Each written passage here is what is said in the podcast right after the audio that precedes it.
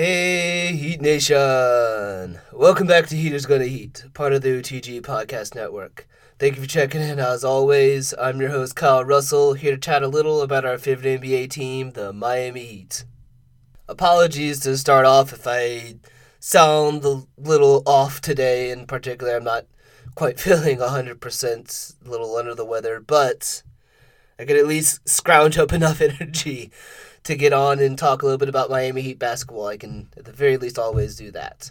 And it's a good episode to record for the most part, really, outside of just my, my health at the moment. Because, yeah, 3 0 week for Miami. Um, although, actually, I guess it, there is the, the, the trade talk we have to talk about in the middle part. And then, as usual, we'll, we'll look ahead towards next week's games. Uh, even though it's a little bit of a short week, we have the All Star break coming up this week. And then next week, you know, we get back and it will be post All Star break. So then we'll talk about that then. But as usual, let's start out looking at last week's games. A 3 0 week for Miami with wins over the Pacers, Rockets, and Magic. Not quite the murderers' row uh, relative to some of the other teams in the league, but stay 3 0 week.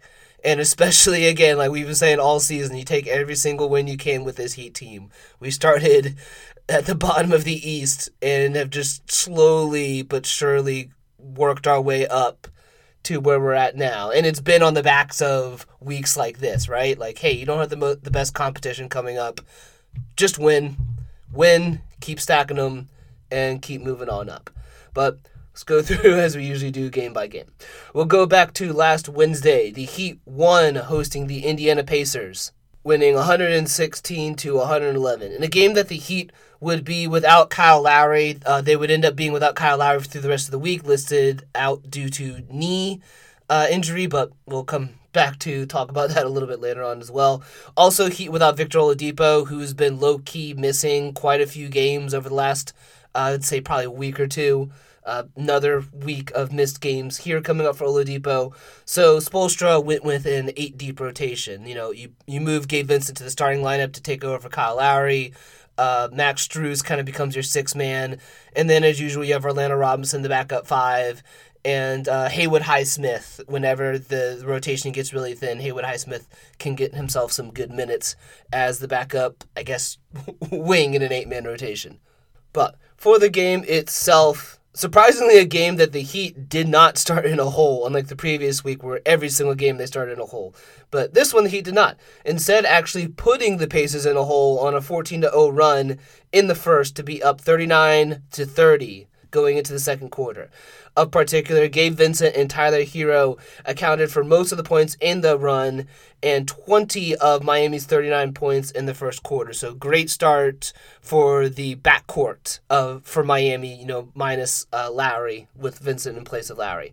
Then, as we got into the second, Pacers got themselves back into the game, eventually taking a three point lead going into halftime. The third quarter itself, Jimmy and Bam scored Miami's first 15 points in the third to keep them afloat. That was about halfway through the third quarter that they uh, notched those 15, keeping them uh, the Heat tied with the Pacers before the Heat actually pulled away just a little bit, going up six going into the fourth. So just to give you this idea of, it was definitely a game that ebbed and flowed. Miami started out really big. Pacers came back to take a small lead.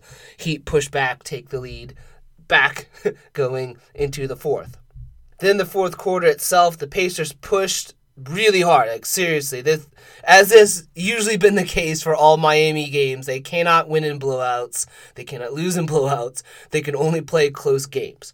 But Heat doing just enough to keep the Pacers at bay, and then finishing the last, I want to say six or seven points at the free throw line down the stretch to close out the win still ended up being only a five point win. So again, Miami can only play close games. But takeaways for the game uh, Jimmy Butler, 25 points, five rebounds, seven assists with one steal, nine of 18 from the field, seven of eight from the free throw line. But what was interesting is all five of those rebounds were offensive rebounds, where Jimmy was leading the way on the offensive rebounds for the Heat that night. The Heat themselves finishing with 15 offensive rebounds. So Jimmy leading the way in what was a really great stat for Miami that night. 15 offensive rebounds is a lot That's a lot of extra possessions. Uh, oh yeah, Jim Butler also finishing with a team high plus 11. Can't can't uh, neglect that.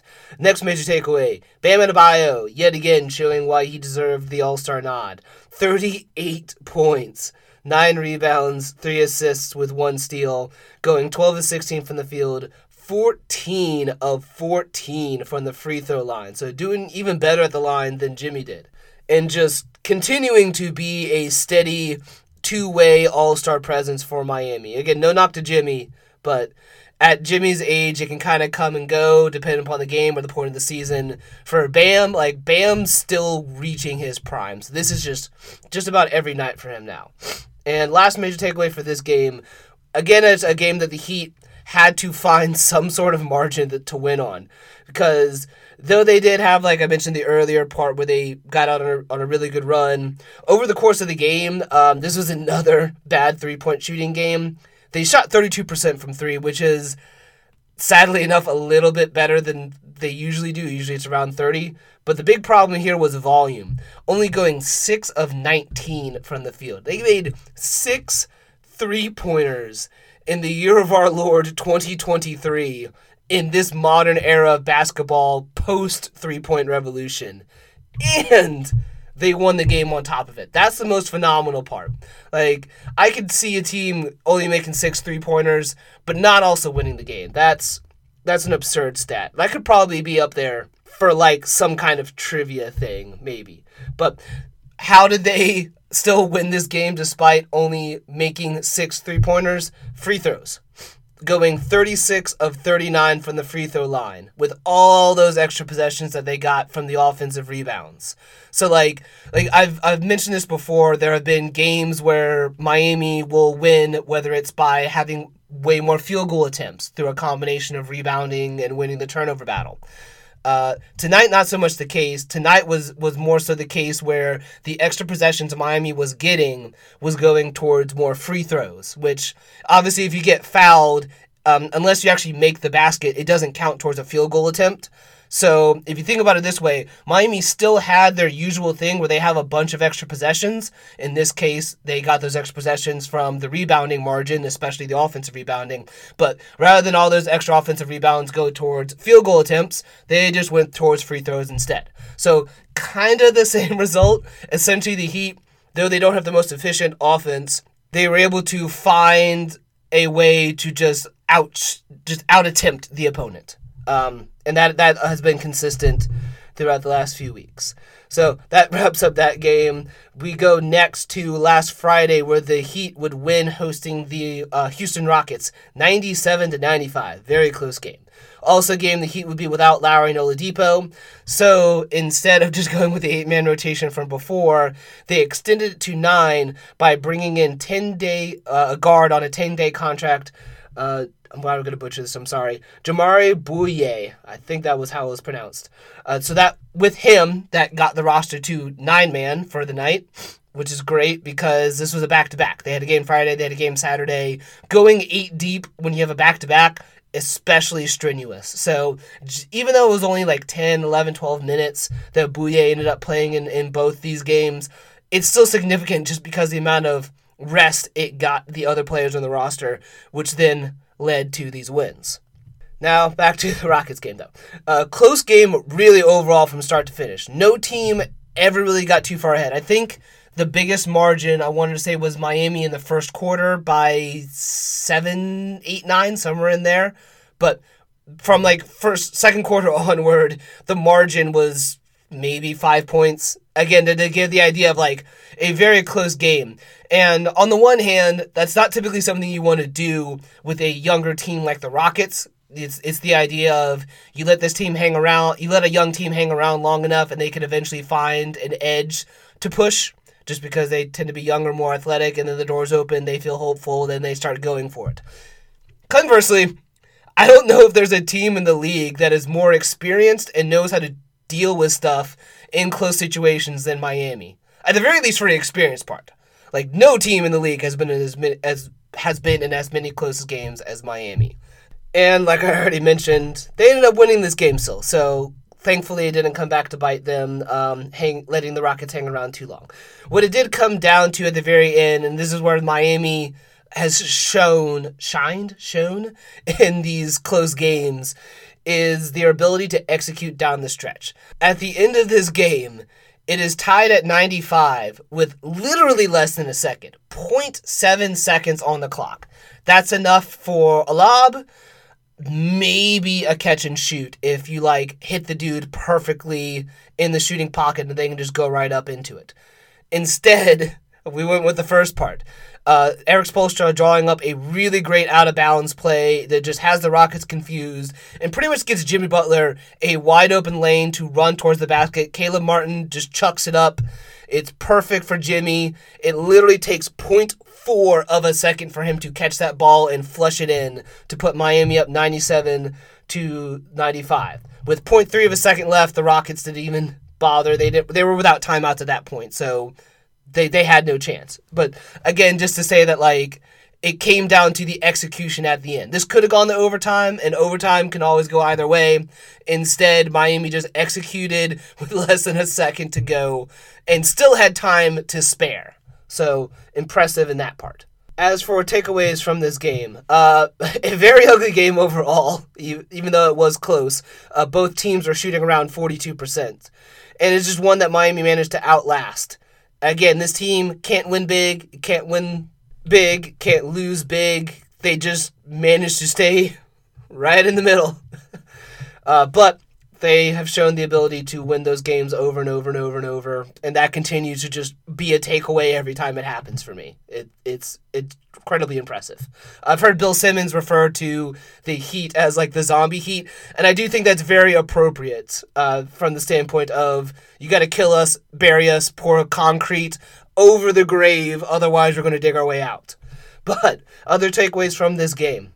Tyler Herro finishing with 31 points, 9 rebounds, 8 assists, 1 steal, and 1 block on 11 of 20 from the field, 5 of 10 from 3, 4 4 from the free throw line. Just cooked the Rockets, especially down the stretch. a little bit similar to what he did last time. And it should be mentioned. Um, maybe Tyler Herro has a bit of an edge specifically against this construction of the Rockets team. The la- the only other time we played them was Tyler Herro's record setting a career setting 40 was it 41 43 point night something like that. It was a career high for him. And it came against the rockets and then conversely here he has a really good performance against the rockets again. Maybe there's something there that he keys on on and can hopefully be a spark towards you know another great run. Like post that rockets game tyler herro had a pretty great run until the the injury in the nets game that kind of derailed it a little bit. Uh, so maybe We'll get a little bit back to that now. Last takeaway for this game, though Jimmy Butler just being a gamer again. 16 points, 4 rebounds, 4 assists, 2 steals, 1 block on 4 of 11 from the field, 8 8 from the free throw line. Legitimately not a great Jimmy Butler stat line. Like 16, like not great, not efficient, uh, not like he got a little bit of everything. Sure, got some block steals, a little bit of everything. Finished under 20 points though, but it doesn't matter. Jimmy Butler is not here for flashy stats or or anything of that sort. He's only here for one stat in particular, and that's what happens in the win loss column. And in that sense, Jimmy Butler did what needed to be done, even down to what I mentioned earlier a game winning dunk off of a really great out of bounds play. Another W for the Miami Heat and Jimmy Buckets. After this, we the Miami would then go on the road in a back to back up north a little bit to Orlando to play the Orlando Magic in a game where they won at Orlando in overtime, 107 to 103. As with the previous two games, the Heat would be without Lowry and Oladipo, and would be this would be another game for Bouyea to help round out the nine-man rotation. The game itself was closer to the usual script for Miami, getting themselves into a 16 point hole by about halfway through the second quarter. That, you know, started from the beginning of the game and then it peaked in the second quarter.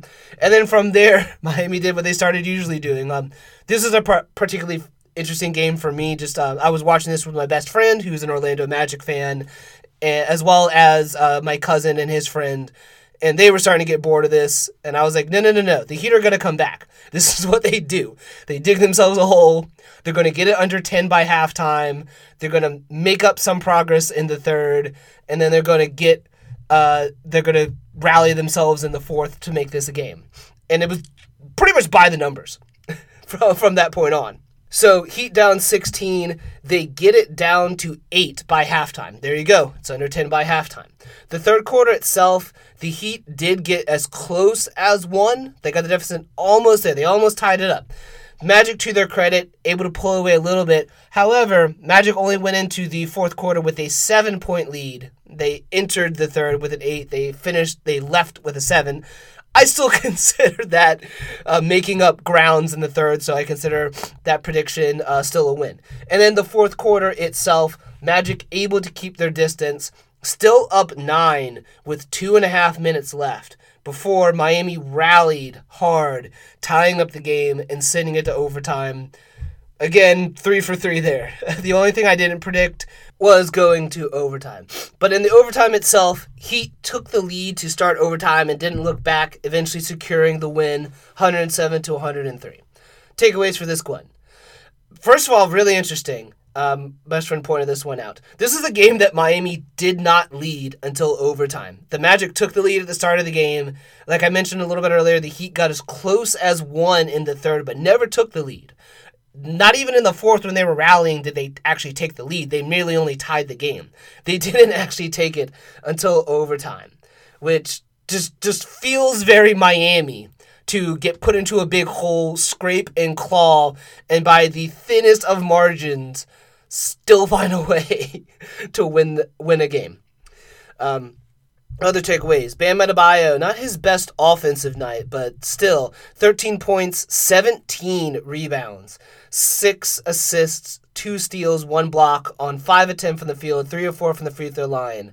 But really, it's the combination of the efficiency. It's like five of 10. Like he still was an efficient scorer. He just wasn't able to get the volume up but also the 16 defensive re- 16 of his 17 rebounds were defensive, which just help to end a lot of magic possessions, especially down the stretch to secure again overtime and then eventually the win.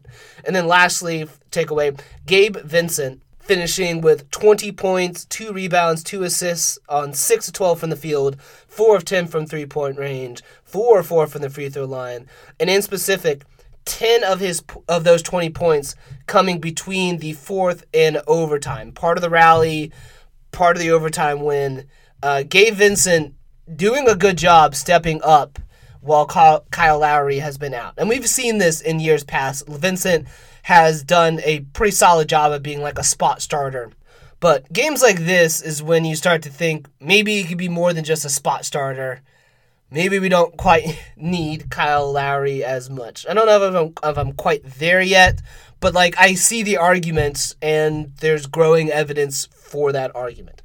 Overall, though, as we, as we take, uh, take a step back and look throughout the week, this is a 3 0 week that keeps Miami in the sixth seed with the All Star break coming up with a 32 and 25 overall record. Still well above 500, still pretty securely in a playoff spot. I really can't complain too much about that. Moving on, though. So that was the good part, uh, talking about the games from last week.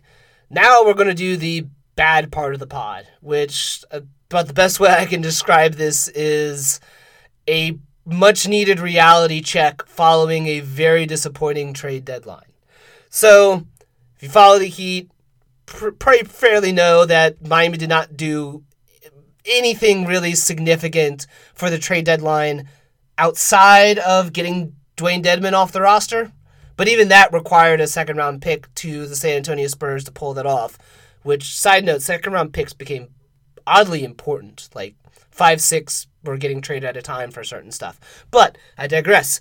Main point here I was talking about Miami and the lack of moves that they did at the trade deadline. And what does that mean for this Heat team this year? First off, I do want to say that when it comes to the trade deadline, I legitimately don't think it was a lack of effort on Miami's part to try to get trades done. As I've repeatedly said, I, I said this last week in previous weeks, previous pods, whatever. I'm not the only one that says this too. Trades require two teams. Miami could sit there and bat their eyes as much as they want. No other team wants to take their offer. No trades are going to happen. Uh, I personally, I think that's what ended up happening here. It was not about a lack of effort from Miami, but more so a lack of assets or perceived value of their assets. So what does that mean? Well, that means like again, like I've said before, the Heat's picks aren't terribly valued across the league. An unprotected Miami pick in 2027 or 2028, for example, does not have the same value as, say, a Lakers or a Knicks pick in 2027, 2028. Those two franchises suck. Lakers get an exception just because they're in LA and they can attract players off of that. But point there being though is team in general teams will want picks from Lakers and Knicks versus picks from the Heat because the Lakers and Knicks will typically suck and the Heat are typically not sucking. So you know, therefore, an, un- an unprotected pick doesn't mean anything if you're fairly sure it's go- it's going to be in the teens or the 20s anyway, kind of thing. So, Miami picks, not terribly valuable. Miami players. Oh, the only ones that were really offering were ones like Kyle Lowry, Duncan Robinson, Dewayne Dedmon, and we already saw Dewayne Dedmon was so undervalued that it literally cost assets to get off of him. Victor Oladipo, well, too injured. Teams might not want to value him. Caleb Martin, a little bit playing on a position, but of one of the few legitimately valuable assets the Heat have, and therefore they cannot burn that on just any willy nilly move. And then you get to the big ones in the room Kyle Lowry, Duncan Robinson. Uh, teams want picks to get off of those contracts like Dedmon. So rather than these being valuable players worth stuff, um, it seems that the rest of the league just went, no, we actually want stuff to, to help you out. In that situation, Miami actually is doing the right thing, not giving up assets just to get off of bad contracts. You can just wait those out, and we'll, we'll come back to that in a moment. So, uh, digression for that. But again, I just wanted to emphasize that I don't think this is any lack of effort on the front office. If you want to blame the front office for anything, maybe for the contracts that were given out, maybe for some of the deals in previous years. Uh, eh. I mean, conversely, this is still an organization that has put Miami in in the finals in 2020 and really damn close to the finals in 2022. This is still overall an insanely successful front office. They just, you know, it, the bill came due this trade deadline, and uh, yeah, Miami was without any options. So now that that's done, what does that mean for the Heat for this year? And I will just be blunt right off from the start. The Heat are not title contenders, as far as I'm concerned. Sure, maybe maybe uh, all the shooting, the bad shooting from this year, regresses to the mean, and Miami averages 40% from three from here on out. They move themselves up the standings, and off the back of that in their defense, they actually make a run for it. Sure, I could technically see it happening. I just do not see it as probable at all. At this point in the season, the Heat just are not a good three point shooting team, and it looks like last year was the aberration, not this year. So, short of that turning out to be the opposite, the, this Heat team does not is not a title contender. They they simply do not have enough offensive pi- firepower to get it done. They'll grind teams down, like they'll get into the playoffs and they're going to make it tough. They'll be a tough first second round exit that's about where the ceiling is.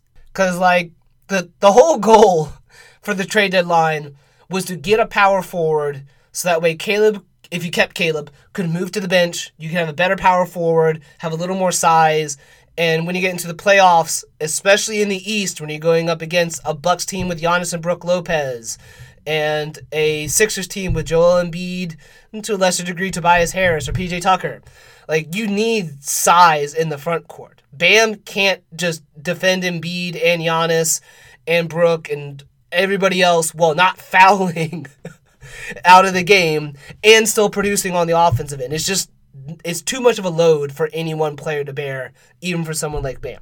So no power forward upgrade to me means that eventually they're just going to get beat with size in the playoffs. That's why I say first, second round exit seems about the ceiling. I'm confident in that analysis.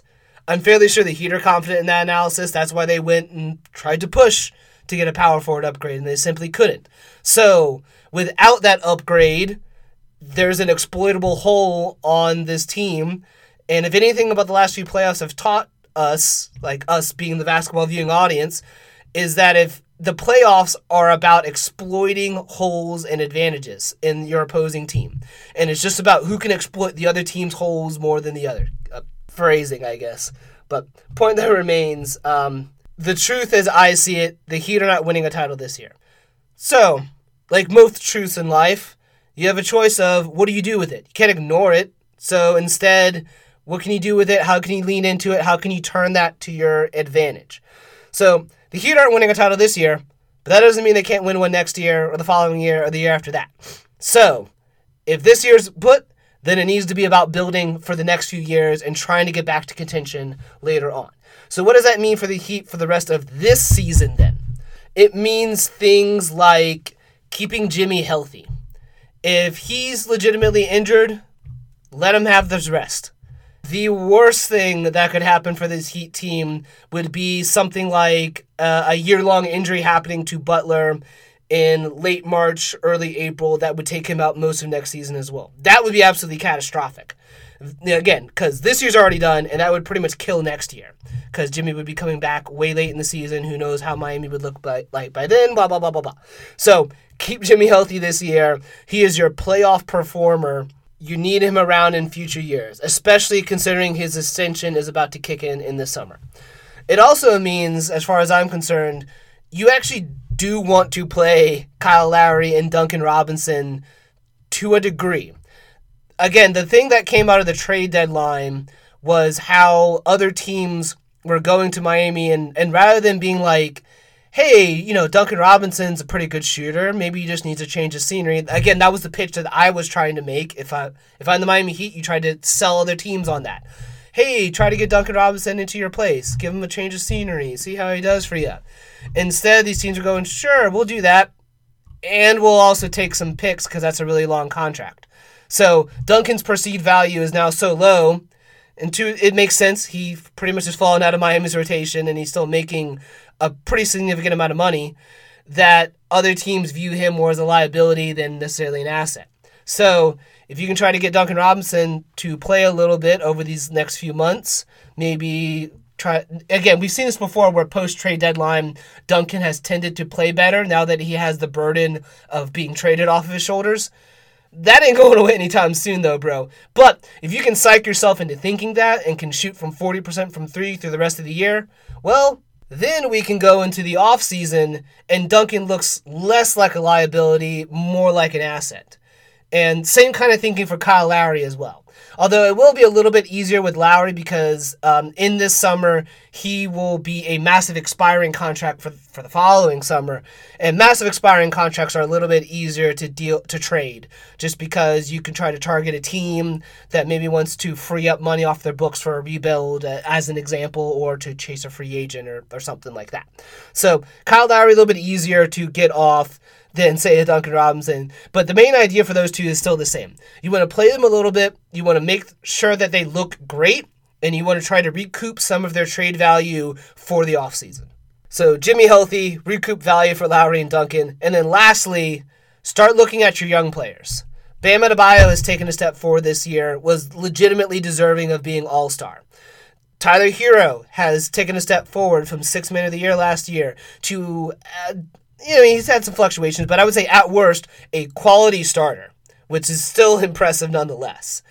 And then there have been the very few flashes, but I at least I saw enough to be intrigued by Nikola Jovic, who is definitely a developmental project and did have a back injury that uh, kept him out for uh, what about a five weeks or so, but flashed some promise, has a lot of size, is still really young and could become something uh, with a little bit more playing time. I would even go as far as to say move Martin back to the bench and, and start Jovic. Again, like, what do you really have to lose? Martin's on a multi year contract. Could probably be good to have him come off the bench instead to help keep him healthier as well. There have been injury concerns for him as the starting four all year. Jovic gets some playing time what you you drop some games in a year that you weren't a title contender anyway? Meh. It may actually be more useful to see what you have out of Jovic now see if you can jumpstart that development or maybe see if you can up his value as a trade asset to, to be used in the summer either way it's all positive so as I see it you bring Jovic up from the G League and you start giving him at least rotation minutes to see what you have there. So see what you have with Tyler, Bam, and Jovic, because those three, if Jovic pops as well, could be your core in a post Jimmy Butler uh, era. Or positive contributors towards a title contention next year. So, yeah. Uh, a little pessimistic after the trade deadline. I do, I do think it's more realistic because again the, the the holes were there. They've been there all year long. The Heat have been scraping together wins with the hope that reinforcements would come at the trade deadline. Those reinforcements never came. So the Heat's title winner for this year is closed as I see it.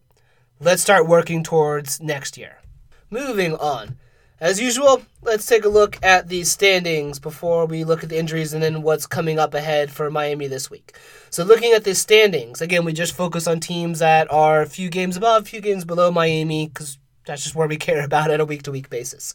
So, currently in the East, fourth place is the Cleveland Cavaliers, four games ahead of Miami. They've gone 8 and 2 in their last 10, which uh, and on top of that, like a six game win streak, which good for the Cavs because uh, that was the whole thing in January that they were going like pretty much 500 throughout. Just Miami couldn't quite capitalize to catch up on them. Uh, fifth place is the Nets, 1.5 games ahead of Miami. They're four and six in their last 10, and the Nets could drop even further. Uh, we're under a rock for the trade deadline, which I don't know how you did that from Miami, but not for Brooklyn.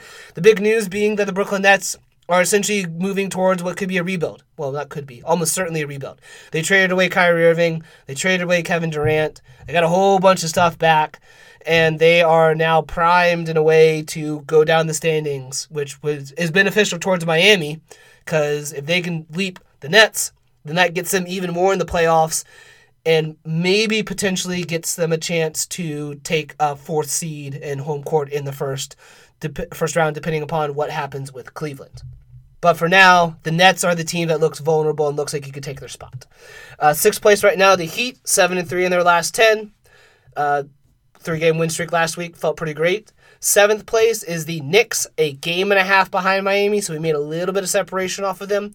Knicks still six and four in their last ten. They had some uh, good trades come their way o- over the trade deadline. They like it, this could be a situation where the Nets drop down into the play-in, and the Heat and Knicks uh, move up into those five and six seeds. Eighth place right now, the Hawks, three games behind Miami, five and five in the last ten. Hawks just staying right in the middle. Ninth place, the Wizards moving up a little bit, five games behind Miami, seven and three in their last ten. And then 10th place, just to round out the play in tournament, the Raptors, five and a half games back of Miami, six and four in their last 10. So, again, Miami just slowly grinding week by week. They're getting closer to the fourth seed than they are even the ninth seed. So, we'll take that as a, po- a step in the right direction. Moving on to the injury watch. There has been no update on uh, Omer Yurtseven since the end of January. He was cleared for high impact work. Have not heard anything about that since. It'll be interesting to see over the next few weeks if we get any updates on Yurt and how that could impact the potential signing of Orlando Robinson. Because again, part of the reason why you eventually moved Dedmon to San Antonio was to open up a roster spot for maybe an Orlando Robinson to be your backup center. Well, maybe that could be Yurtseven if he comes back and looks good. We'll have well, but that we'll have to see how we go. Then Duncan Robinson, Nikola Jovic, and Kyle Lowry have all been listed out at least through the All Star break. I think that makes sense. You don't necessarily want to just throw them in right before the All Star break. There's only two games left. Just let them rest for that. It'll be fine. Then post All Star break, again, you talk about, hey Duncan, let's get you some minutes so we can try to recoup some value. Hey Lowry, let's do the same. Come on, we want to move you over the summer. Jovic, time to see what you can do. That all can happen after All Star break. Uh, next the injury watch, apparently Orlando Robinson's related to Wolverine. He's he fractured his thumb not even two weeks ago, and it was supposed to be like a three or four week injury. It's not even on the injury report anymore. So props to that dude. He that is again an example of what the Heat like. A, a guy that just grinds, tries hard, pushes through, and I just hope that he gets rewarded for his effort. And then last on the injury report, these are more just short term injuries because they're only listed for Monday. Uh, Victor Oladipo out with ankle. So again, Oladipo still missing games. Uh, Bam Adebayo questionable for Monday. Tyler Herro doubtful for Monday. And that kind of makes sense for me, mainly from the standpoint of the Monday game is against the Denver Nuggets, and the Wednesday game is against the Brooklyn Nets. Uh, Denver Nuggets are in the opposite conference. You can lose to them, and it's fine. Like it still goes in the loss column, sure, but it's not the end end of the world thing. The Brooklyn Nets game on Wednesday, though, especially considering that's the game that that's right above them. I could see them resting players on Monday to make sure they're ready for that Wednesday game. That's all for injuries, so we look ahead to next week of games. Only two games this week, like I mentioned. One home game tonight against the Denver Nuggets, one road game at the Brooklyn Nets on Wednesday, and then Heat are done for the All Star break. They have a week off, get rested, get recuperated, maybe do a little practice, or just enjoy the festivities of it. Again, All Star weekend's a lot of fun. Bam will be in the All Star game, as he was deservedly so. I don't know off the top of my head if anybody else is going to be in, in any of the major events. But right now, the only one I care about was was Bam at the All Star game. I'm looking forward to that.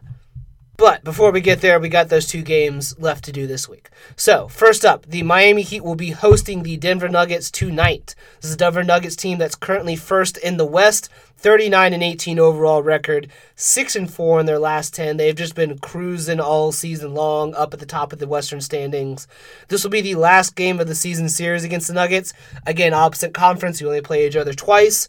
So the Heat are already down. They lost the only other game they played against the Nuggets, a late December loss at Denver, where I was actually surprised the Heat did as well as they did in that game. But nonetheless, uh, still a loss, unfortunately. For the game itself, though, in terms of injuries on the Nuggets side, uh, Jamal Murray and Aaron Gordon listed as questionable for tonight's game. So maybe Denver also trying to do a little bit the same. They look at this and they just go, eh, it's a Miami team in the opposite conference. We'll be fine without them. The Nuggets do have a sizable lead uh, against second place in the West right now. So maybe a game that they want to work on their rest before the All Star break. Hey, uh, sure, go for it. Let's make it a little bit easier. At the end of the day, though, Nikola Jokic is still playing and perennial MVP, still up for his third MVP in a row. And it's a tough matchup. If we don't have Bam, I think we get smoked.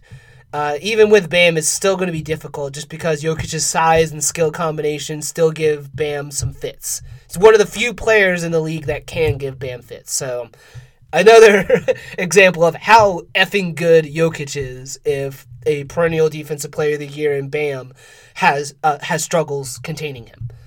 Overall, though, like I said, given the injury status for, for this game for both teams, actually, this just seems like a game that Miami is fine losing. They don't they're not necessarily thrilled about losing or they go in losing, but it's a game that's like, hey, you know, if we if we rest Tyler and Bam and all these players and we lose Monday, but we pick up the win on Wednesday, that's still a positive, a, a definite positive for the week. Because on Wednesday, the Heat will be at the Brooklyn Nets. Uh, Nets team currently fifth in the East. We went over that a little bit ago. 33-23 overall record, four and six in their last ten, and there's a good chance that that could stay or get worse, uh, depending upon the direction the Nets want to go post All Star break. But this is the second game in a best of three series season series with the Nets. The first game they lost, that was the beginning of January game where Durant and Herro got hurt. Uh, really a good inflection point if you think about it, because that Brooklyn Nets team at the time was rolling, and it was another unfortunate Durant injury that just derailed their season and now has derailed the course of their franchise with Irving getting out, Durant uh, getting traded as well, and the Nets uh, looking towards a rebuild. And then on Miami side of things, um, Herro was looking great for a few weeks up until that injury. He got injured. He did also have a child, so maybe that's also affecting it. So between the injury and the lack of sleep from having a, a second child, uh, Herro had struggled to, to come back uh, to form since then, though in recent games, it's it's getting him back in that right direction. Like I mentioned, 31 points against the Rockets looked great. Back to the preview though. In terms of injuries, uh, Steph, uh, not Steph, Seth Curry is out tonight for the Nets. No update if he'll be out Wednesday as well. That could be interesting. But the big thing for the Nets is just they traded away their core and now it'll be questionable whether or not they'll be able to keep their their place in the standings. So for this one though, this is definitely the one that the Miami wants to win. Just like we talked uh, in previous weeks, like with the Cavs matchup, it is imperative that you beat the teams ahead of you. Just uh, especially the one that, that's directly ahead of you. those wins count double because you're also adding a loss to their loss column and shrinking the gap that much quicker. After that Nets game on Wednesday, then we will have the All Star break, which only lasts a week, fortunately, though it is a week without basketball. That part sucks. But it only lasts a week. The season will resume the following Wednesday. So, as usual, I'll have an episode out next Monday. We'll cover the Nuggets and Nets games this week. Maybe talk a little All Star break, what expectations could be post All Star break, uh, and then preview next week's uh, games as well once the season resumes. So, as usual, I thank you for hanging around and dealing with me with the sickness, though I was able to get some en- energy going uh, as I was doing this pod. That that part felt great. But that'll be all for this episode. Please, if you can, follow the pod at Heaters Heating and myself at Kyle underscore B underscore Russell off of Twitter. Also, check out the other great pods we have at OTG Basketball. As usual, links for everything are in the show notes. I'll be back next week. Until then, I hope you all have a good one. Heat Nation.